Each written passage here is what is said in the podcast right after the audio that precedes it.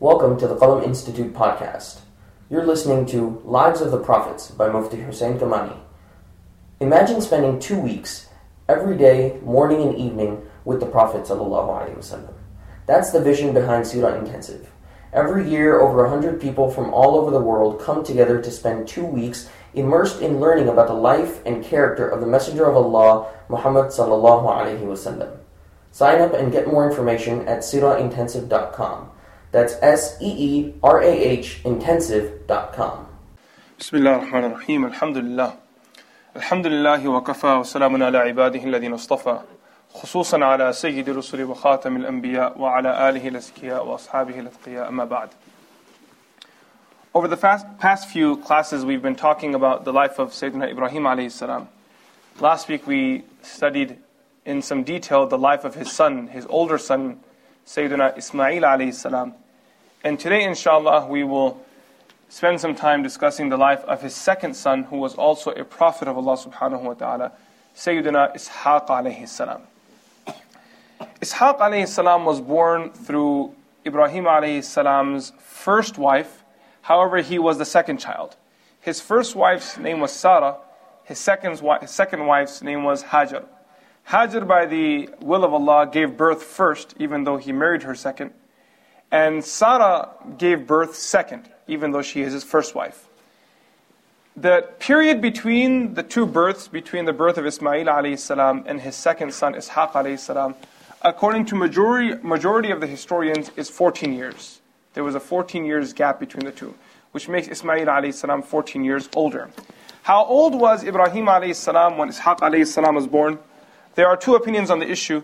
The first opinion um, is that he was 100 years old, and the second opinion is that he was 120 years old. How old was his mother Ishaq, uh, how, how, how old was Ishaq alayhi mother Sarah at the time? Uh, again, two opinions on the issue. One opinion is that she was 90 years old when she gave birth to her first and only child, Ishaq alayhi. And according to another opinion, she was 70 years old. Ishaq alayhi salam's mention comes in the Quran multiple times. He is mentioned around 17 times in the Quran. Most of the times he's mentioned along with other prophets. So you'll find a mention of multiple prophets and his name will also come there. Allah subhanahu wa ta'ala will mention Ibrahim alayhi salam, Ishaq alayhi salam, Yaqub alayhi salam. The three of them are mentioned together on more, on more than one occasion in the Quran.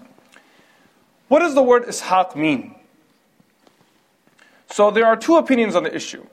The first opinion is that Ishaq actually comes from the Abrani word yashaq, which in Arabic could be translated into yadhaq. And yadhaq means to smile, it means to laugh. Now, someone would question that why is his name based off of laughing? Well, the reason is because, as we'll read up ahead very soon, that when his mother was informed of her being pregnant with a child, she also she smiled and she laughed. And to remember that gesture of hers when she was informed of her child, he was also named Ishaq. Another group of scholars they say that Ishaq, similar to Ismail, is actually a composer of two words. When we were talking about the word Ismail, we said that the word Ismail is composed of two words, Isma and Il. Isma means to hear, and Il means Allah. So the second opinion is that Ishaq is actually, Is is a short form of Isma, once again, which means to hear, and Haq, it means Haq, which is one of the names of Allah subhanahu wa ta'ala, the truthful, the reality. So that's where another group of scholars say his name is derived from. Now in Surah Hud, verse number 70 onwards, Allah subhanahu wa ta'ala shares with us the story of the birth of Ishaq alayhi salam. Now, Ishaq alayhi salam's story of his birth is mentioned on multiple occasions in the Quran. And the reason why it's mentioned, actually, it comes in conjunction with another story. His birth story comes in conjunction with another story. And it also gives us a timeline of when he was born. It comes in conjunction with the story of the destruction of Lut salam's people. So if we actually follow the timeline, we have passed Lut salam's life almost. But because it was connected to Ibrahim salam, we covered Ismail and Ishaq with it. Once we finish Ishaq salam, we're going to go a little back in time, a few years, and cover the story of Lut salam. And how we know this is because the angels that gave glad tidings of the birth of Ishaq alayhi salam were actually passing by going to destroy the nation of Lut alayhi salam. So they were going to destroy the people of Lut Before they went there, they stopped over with, at Ibrahim alayhi salam, and they spoke to Ibrahim alayhi salam, and this is mentioned in Surah Dhariyat, also as I mentioned in Surah Hud, and also in other places of the Quran. So we'll go over the verses of Surah Hud and discuss them, because mashallah, there are some very beautiful gems within these verses that are uh, noteworthy.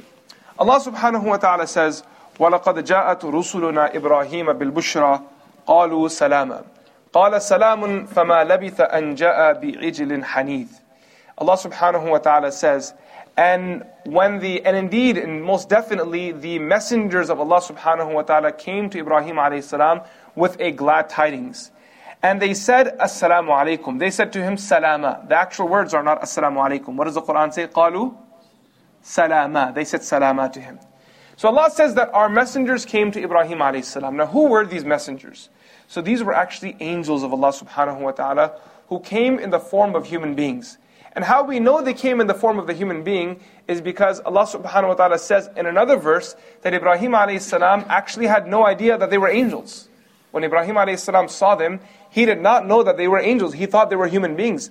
قَالَ سَلَامٌ قَوْمٌ مُنْكَرُونَ As he said, that you are unknown people to me. I don't know who you are.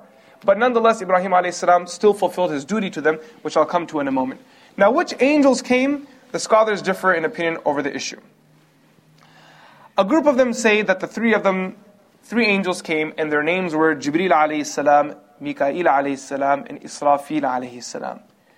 Another group of scholars, they say that they were actually not three angels, rather they were nine angels that came, as stated by Dhahak. And Suddi says that there were actually 11 angels that came and they came in the form of beautiful young men. They were these beautiful young men, and they were very, uh, their, their, their, features were so on point that when Ibrahim salam saw them, he was kind of all caught off guard by their beauty. Now, when they came to Ibrahim salam, what's the first thing they said to Ibrahim salam? They said to him, "Qalu salama." They came with glad tidings, but they don't, they don't start the conversation with glad tidings. They start off the conversation with, Assalamu alaikum. And actually, as I mentioned a moment ago, they didn't say Assalamu alaikum, they said to him, Salama. They only said one word, Salam. So this brings up the issue that can a person say salam to a person and that's it, end it there. You know, sometimes in text someone will send to you and all they'll write is S A L A M. That's it, salam. Is that permitted or not? Well, we learn from the verse of the Quran here that that, that is actually permitted.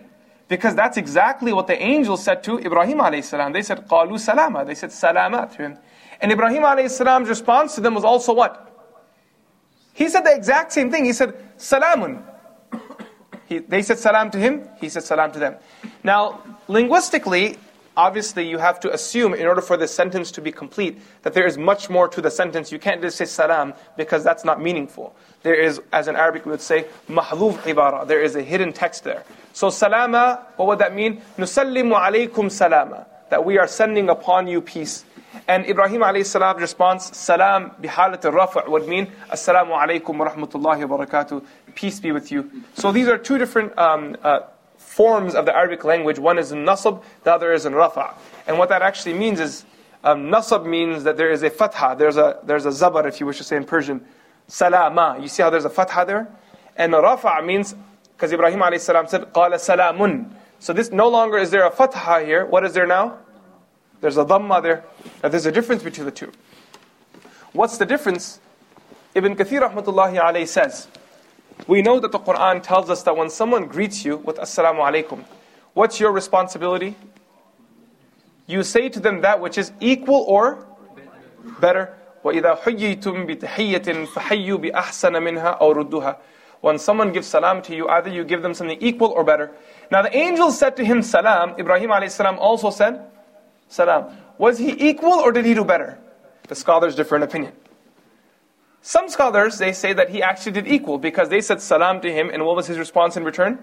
Salam in return. Ibn Kathir rahmatullahi alayhi says no, he didn't do equal, he did better. How is that? He says the reason is because linguistically, halatul rafa aqwa min halatul nasab that the state of rafa, you know, I was talking about the dhamma, is a more stronger, it's a more firmer state used in the Arabic language. Linguistically, it's a stronger form of a statement than halatun nasab. Okay? And why is that? That's a whole linguistic discussion.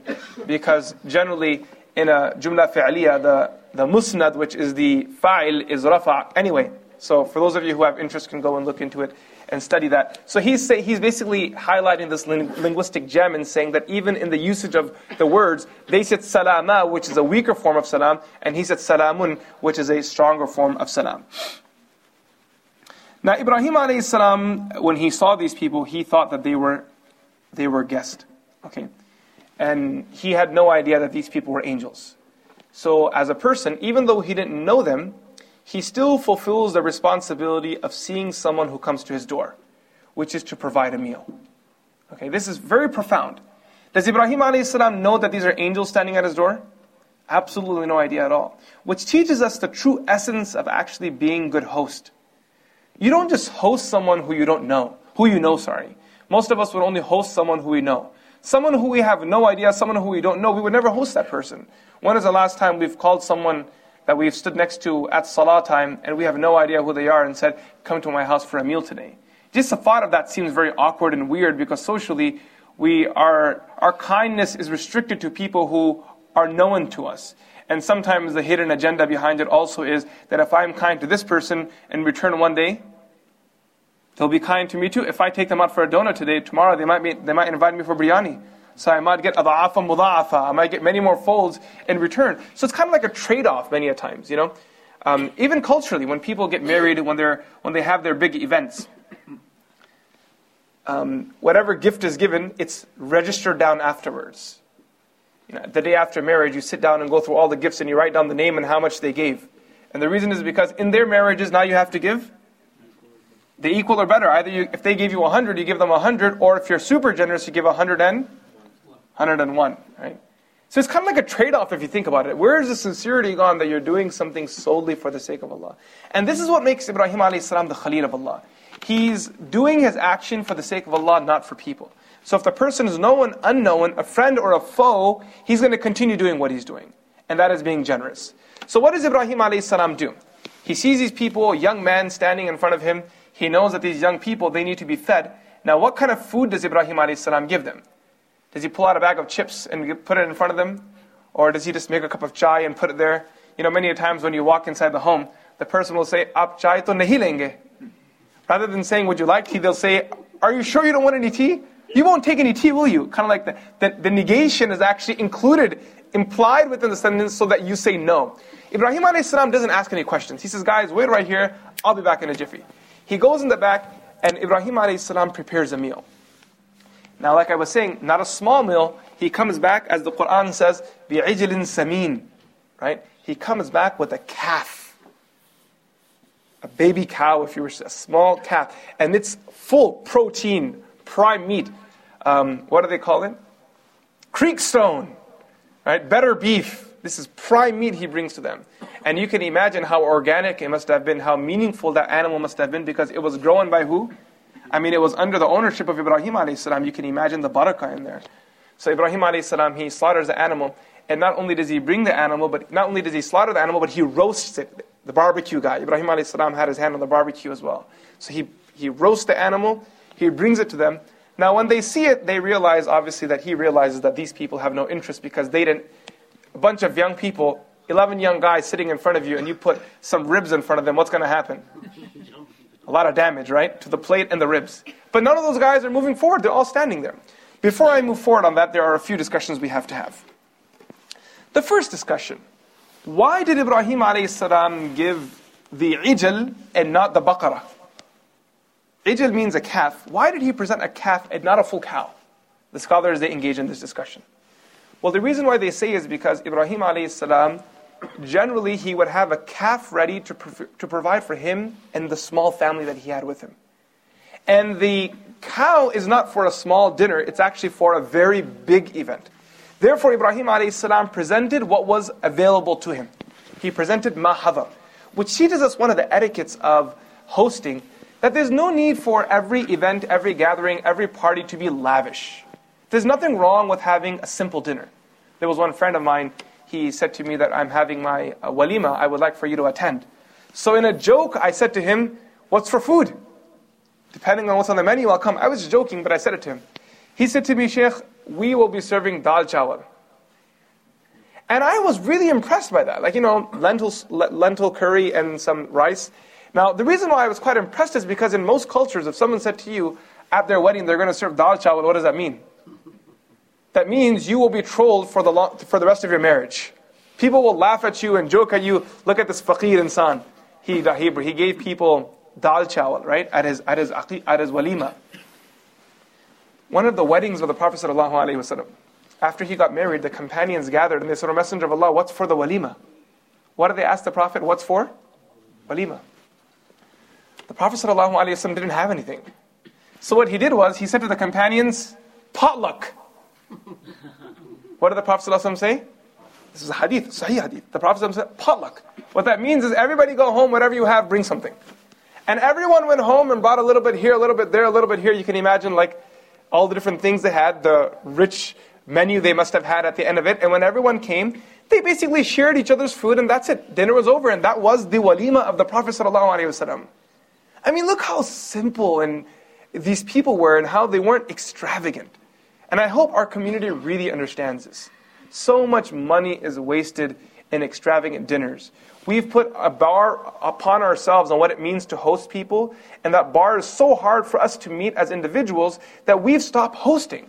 Because we're afraid that if I want to invite five people, it has to be a seven course meal, which means that's going to cost me a good $100, $150, and I can't afford that right now, as opposed to, hey, my wife made some food, whatever we have, three of us can eat. If it goes short, that's no problem, and if it's enough, alhamdulillah, no problem there. Ibrahim alayhi presents mahadar, what's present there. Okay. The second thing the scholars, they say, Imam Qurtubi rahmatullahi alayhi says, لأن البقرة كانت أكثر أمواله that um, Ibrahim alayhi had many cows and had very few calves. Therefore, he wanted to present what he had rare in. What he had little in, that's why. Another group of scholars, they say that he didn't have the wealth to purchase a cow, so therefore, once again, like I said earlier, he went with the more economical choice. Now, Ibn, um, Imam Qurtubi rahmatullahi alayhi, he brings a fa'idah, he teaches us a lesson. He says, many a times when a guest comes over, you present whatever is ready, and then you go and bring the second part of the meal. Kind of like the idea of courses. So when someone walks inside your house, rather than keeping there sitting and waiting for maybe one hour until the food's ready because the grill just got turned on, maybe it's good you go bring them something. Go bring them something small. Maybe like whatever little you have at the beginning, some samosa or something, to get their appetite wet, keep them going. And then with time, you continue to bring food. ثُمَّ يُتْبِعُهُ بِغَيْرِهِ إِن كَانَ لَهُ جِدَةٌ Until as time goes on, you continue to bring for them. That's the, um, the, the fa'idah he brings for us. Now, the next discussion is, What's the ruling on hosting a guest? What's the fiqhi ruling on hosting a guest? So majority of the scholars, they say, ليست بواجبة in the عامة أهل العلم. According to majority of the scholars, it is not mandatory. It's not wajib, something that's, as you would say, obligatory. It's not obligatory or mandatory to host a guest. And they base it off a few narrations. One of the narrations they base it off is the hadith of the Prophet ﷺ, which can be found in the authentic collections of hadith. من كان يؤمن بالله واليوم الآخر فليكرم جاره ومن كان يؤمن بالله واليوم الآخر فليكرم ضيفه. The Prophet ﷺ says, whoever believes in Allah on the Day of Judgment should honor his guest, and whoever believes in Allah on the Day of Judgment should also honor his neighbor. So what the scholars will tell you that it's important, it's necessary to honor your guest, but no scholar will say, sorry, um, the scholars say that um, we all agree that it's encouraged, it's something that's good to honor your neighbor, to take care of your neighbor, provide a food for them. But will anyone tell you it's wajib to do ikram of your jar? They don't say it's wajib. They'll say it's a good thing. To taking care of your neighbor is a good thing. They don't say it's mandatory. So if that isn't mandatory, then neither will this be because they're both in the same hadith with the same word, uh, usage of words. Therefore, they extend the ruling of one onto the other. That's one thing. And then the other group of them, they also share another hadith of the Prophet ﷺ, uh, in this regard. Imam Al-Layth says that it is wajib. He says it's actually mandatory. And he quotes the hadith of the Prophet ﷺ, Laylatul Dhayfi Haqqun that one night for the guest, the night for the guest, or the night of the guest is haq. It's that person's right. That's what needs to be given to this individual. And then Ibn Arabi says that, um, وَقَدْ قَالَ قَوْمٌ إن وجوب الضيافة كان في صدر الإسلام ثم نسخ. He says that there were some scholars who held the opinion that originally it was mandatory to host the guests, but then that ruling was abrogated. This third opinion is quite weak because you can't prove the abrogation, and it's very hard to just prove the whole, um, the whole principle that's being stated itself. Now, what, what does it mean to host someone? What does it mean? If I come to your house, what does it mean to host me? So the scholars they say that the bare minimum of hosting someone is to provide a meal for them. Provide for them something to eat or drink if they are in need of it. And if they are also in need, provide for them a place to stay. The ideal amount of time, how much you should be able to host someone in your house, is for three days and three nights. Then after three days and three nights, you are no longer responsible of hosting them at all. So someone can stay at your house for three days and three nights, and after that, move on. And this is a good lesson also for the guest. That's the command for the host, but that's also a huge lesson for the guest. If you're traveling from America to Bangladesh to visit your family, or if you're traveling from America to go visit your family in India and Pakistan, how long should you stay at their house? Go ahead, people. Yeah, as long as you like, three months. I send them my zakat anyway. What are they going to do? No, three days and three nights. That's it. How long is the hadith telling us? The Prophet is telling the host that your responsibility is to host them for three days and three nights. And as someone visiting, you shouldn't put in your mind that I'm going to stay here for a month or two months unless they invite you. That's another thing.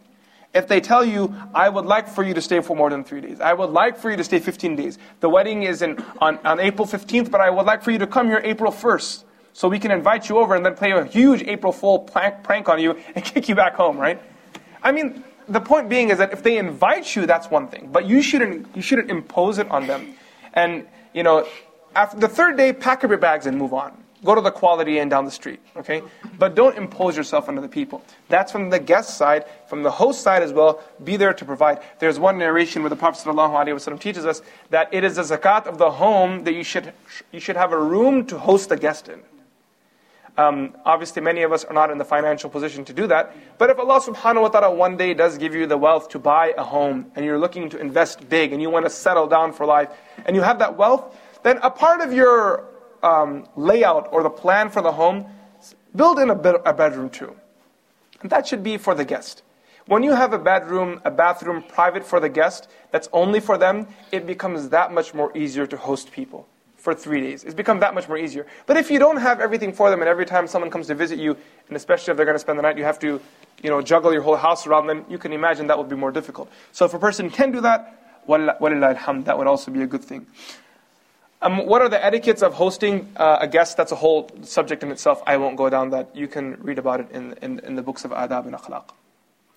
Now, in the next verse, Allah subhanahu wa ta'ala says, فلما رأى أيديهم لا تصل إليه نكرهم وأوجس منهم خيفة قالوا لا تخف إنا أرسلنا إلى قوم لوط Now when Ibrahim السلام, noticed that these people were not eating the beef that he put in front of them, the meat he put, he became worried. The reason why he became worried is because if they weren't here to have a meal with him, then that means something's not right, something's off. And he became worried. They said to Ibrahim alayhi salam, La takhaf inna ursilna ila qawmi Lut. Do not fear, we have been sent to the people of Lut alayhi salam. We're going to Lut alayhi salam. So you see this, eh, the, this fear that maybe you're, you're, you're, you're feeling in our presence, because these people are going to, to, to, punish a nation. You can imagine the ru'ab and the, and the awe that, that they must be carrying at that time. This, what you're experiencing, isn't for you actually. It's kind of like a person who's very angry and you see him. And he says, You see this anger right here? It's not for you. It's the guy next to you. Move out of my way. Thump. So that's what they said to Ibrahim salam that your fear, don't need to be afraid. Because you see this right here, this isn't for you. This is actually for Lut salam's people.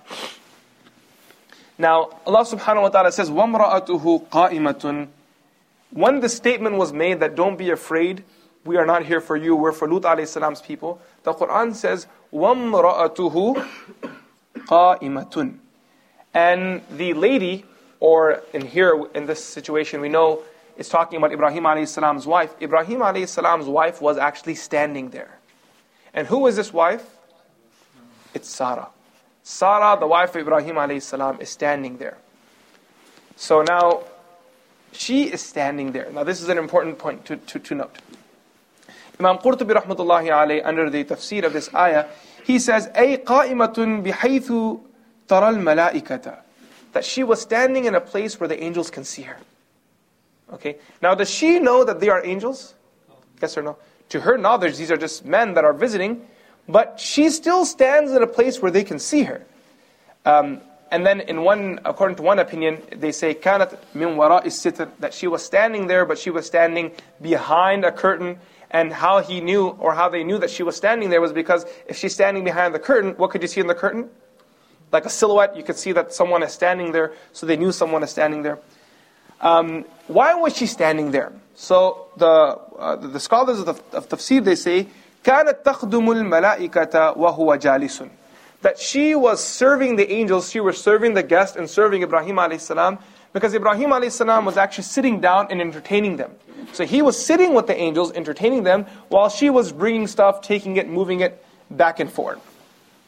Muhammad ibn Ishaq says that she was standing, أي قائمة تصلي, that she was standing there in prayer actually at that time.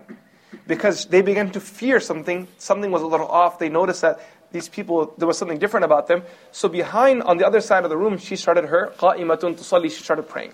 Now, if we go back to the opinion that she was standing there serving them, and in, in particular standing in a place where um, the angels can see her, the question comes that is it permissible for a lady to host the guest visiting the home herself in the presence of her husband? You guys understand the scenario? So let's say, for example, I have some friends that come to visit me. My wife is also there. Can she come and provide food on the table, take it and leave it, be around in that gathering vicinity serving? Yes or no? Is that permitted or not? So based off this ayah, they engage, the, the, now the, the bahath starts.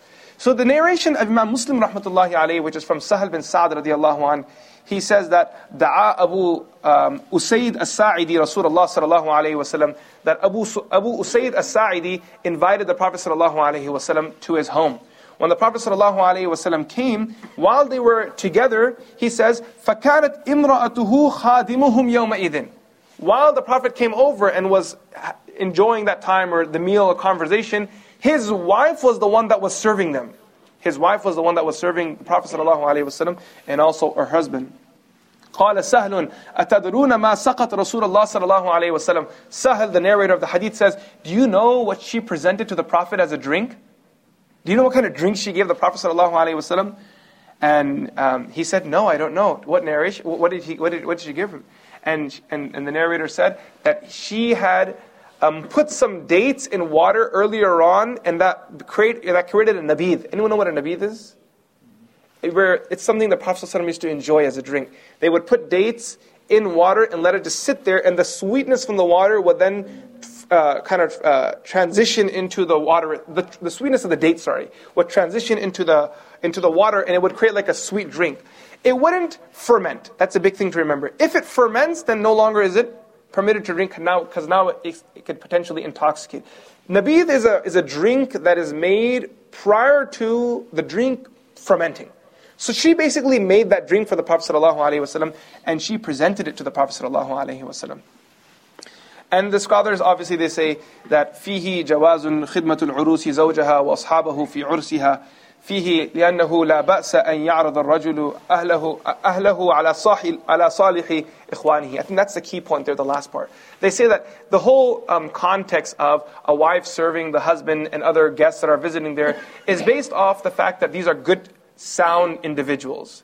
If the person visiting your house is someone who is um, not appropriate, someone who's just you know, off, off limits and someone you don't feel comfortable around, then obviously you shouldn't have your wife coming and sitting in that gathering because that's just not comfortable, right? But if the people sitting there are righteous, pious people, they understand limits and boundaries, they have decency inside them, the wife is dressed decently and she has decency in her, the husband is also present there, there's no need to create artificial boundaries, you know, boundaries that are unprecedented. Boundaries that can't even be found in the life of Ibrahim alayhi salam, because we have sometimes created such artificial um, segregation in our communities that is, no, that is not healthy. You know, um, for example, you go to the Prophet ﷺ's time, the markets were shared. There was a market that the men and women both went to. Okay? And there wasn't a concept of that these are hours for men only to buy and these are hours for women only to buy because that's unhealthy segregation. There is a healthy segregation, like for example, we learn in Salah, the Prophet ﷺ teaches us that in sufuf, men are on one side, women are in the other side. So we're not saying hold hands and walk side by side, but there is an idea of unhealthy and unprecedented segregation. And you can also find a scent of that in this ayah here, according to the tafsir, as I shared with you, Imam Qurtubi rahmatullahi alayhi covers in great detail. Whoever wishes, they can do their muraja'a and go and check it there. But at the same time, I also want, I also uh, feel it appropriate to share. Imam Qurtubi rahmatullahi alayhi, after sharing all of this discussion, he says at the end, وَيَحْتَمِلُ أَن يَكُونَ هَذَا قَبْلَ نُزُولِ حِجَابٍ He said it's very possible, Imam Qurtubi says it's very possible that everything here, all the hadith that was quoted in this verse and its interpretation, could all be prior to the ruling of hijab revealing. Okay? So therefore, if you take that perspective, then the whole the whole discussion and, and the way it would be constructed changes. Wallahu ta'ala alam. Allah subhanahu wa ta'ala knows best.